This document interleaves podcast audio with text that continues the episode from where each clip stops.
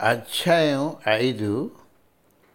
Presidential బాడీతో పట్టపగ్గాలు చేతిలోనికి తీసుకోవడం.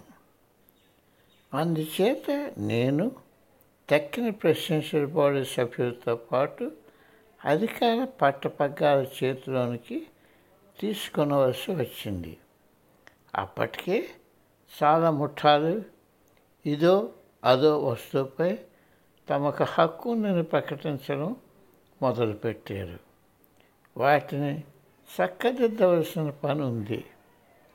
నేను ఏ గ్రూప్కి చెందకపోవడం నేను ఇన్స్టిట్యూట్లో నివసించలేకపోవడంతో బహుశా నేను ఇక్కడే ఉండి ఉంటే గురుదేవుడు చెప్పినట్టు ఈ తమాషాలోనికి లాగబడి ఎవరి తరఫున వాదించవలసి వచ్చేది. ప్రజలు నన్ను ప్రభావితం చేయడానికి ప్రయత్నించేవారు. అది నా నిర్ణయాలపై ప్రభావితం చూపేవి.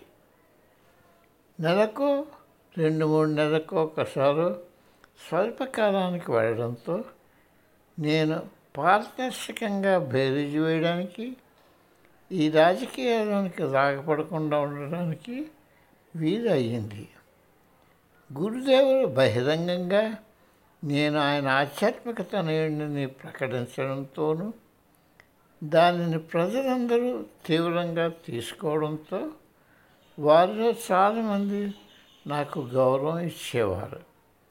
తక్కిన ప్రెసిడెంట్ బాడీ సభ్యులతో ఇన్స్టిట్యూట్ శాంతిని సామరస్యాన్ని కాపాడుకోగలిగాము.